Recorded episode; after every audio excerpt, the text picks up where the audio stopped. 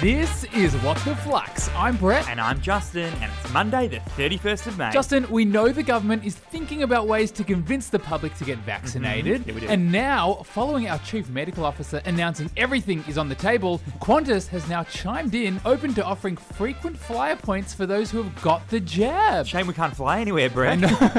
this one's a bit sneaky from Apple. They're advertising a role for a business development officer in the alternative payment space, aka crypto, baby. Uh-huh. Ah. Could Apple be the next brand to jump on the bandwagon? Good thinking, Justin. Three really logical stories today. Let's do it. For our first, the owner of Pizza Hut is buying ASX listed company Dragontail Systems for $94 million, which could really, really, really hurt their rival Domino's. I'm intrigued by this, how this could hurt them. Tell Hmm. me more. well, we know Pizza Hut and we know Domino's, i.e., Australia's biggest pizza chain. But Dragon Tail? They just help fast food restaurants automate their food preparation processes. Essentially, Justin, their software lets, say, Domino's select the most efficient sequence of events from the kitchen all the way to delivery. So the staff at Domino's don't even need to think anymore.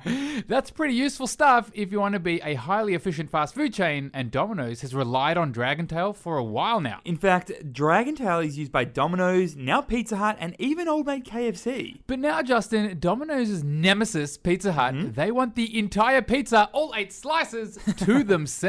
And therefore, Pizza Hut's owner, Yum Brands, is buying Dragon Tail for just under 100 mil. So what's the key learning here? as the most famous saying goes, if you can't beat them, buy their most relied upon technology. Pizza Hut wants Domino's secret sauce all for itself. See, Domino's has been using Dragontail's pizza checker to check the quality of pizza before they're delivered to customers. And they reckon it's been a key ingredient in its ability to improve its net promoter scores from customers. This could potentially be a bad dream turning into a reality for the Big D. Okay, Pizza Hut acquires their secret weapon, Dragon Tail. then Pizza Hut either allows Domino's to keep using it and can spy on their production processes. Or Pizza Hut cuts service to Domino's altogether.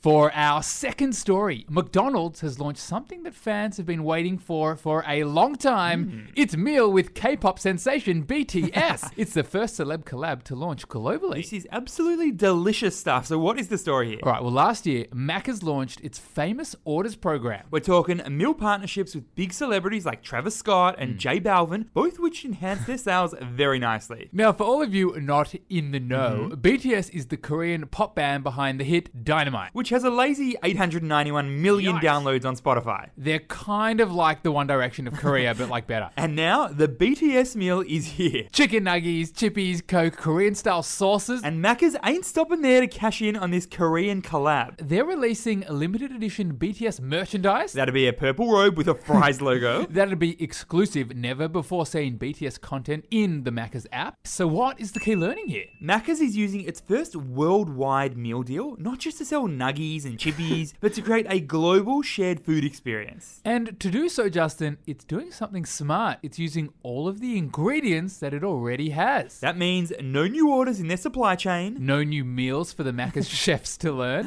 So by bringing together BTS's existing and huge customer base, With its existing menu items Macca's is generating enormous demand for its regular meals. and driving an increase of traffic to its app and therefore towards digital sales. For our third and final story, one of the world's biggest oil companies, ExxonMobil, has just endured a massive boardroom brawl, leaving the company with a shock outcome. All right, this is a fascinating story, this one. What's happened here? All right, bit of background. The pandemic really hurt global demand for oil. And as a result, Exxon scored a 22 billion US dollar loss last year. its first loss ever as a public company. now, in December, Justin, Exxon got a new tiny investor on its share register named Engine Number One. And you wouldn't think this is a big deal. $40 million for just 0.02% of the company, just 0.02%. Now, at the time, the new little investor sent a letter to Exxon with a little ask please invest in clean energy or you'll make us angry. and Exxon said, "Mm, no thanks. But now, out of nowhere, little investor engine number one has won at least two board seats at the company. and how did they do that? well, it was able to inspire Exxon's second largest investor, that's BlackRock, to its green cause. and then many other investors just fell in line. so, what is the key learning here? These days, big institutional investors care a lot more about their investee company's impact on the environment. But this isn't just because they think having a green and clean planet is important. There's also a financial component to all of this, too. Here's the thinking, Justin. If oil companies like ExxonMobil get on the green bandwagon, And invest in clean energy as opposed to oil, then they could attract a huge flow of new, green focused institutional investors. which would increase their share price. Flux family, it is officially the last day of the month, which means your last chance to check your credit score for this month. Make sure you head to the Flux app on the Google Play Store or the App Store. Oh, and did we mention it's free, Justin? Didn't, but good to know. Thanks for listening, and we'll see you tomorrow.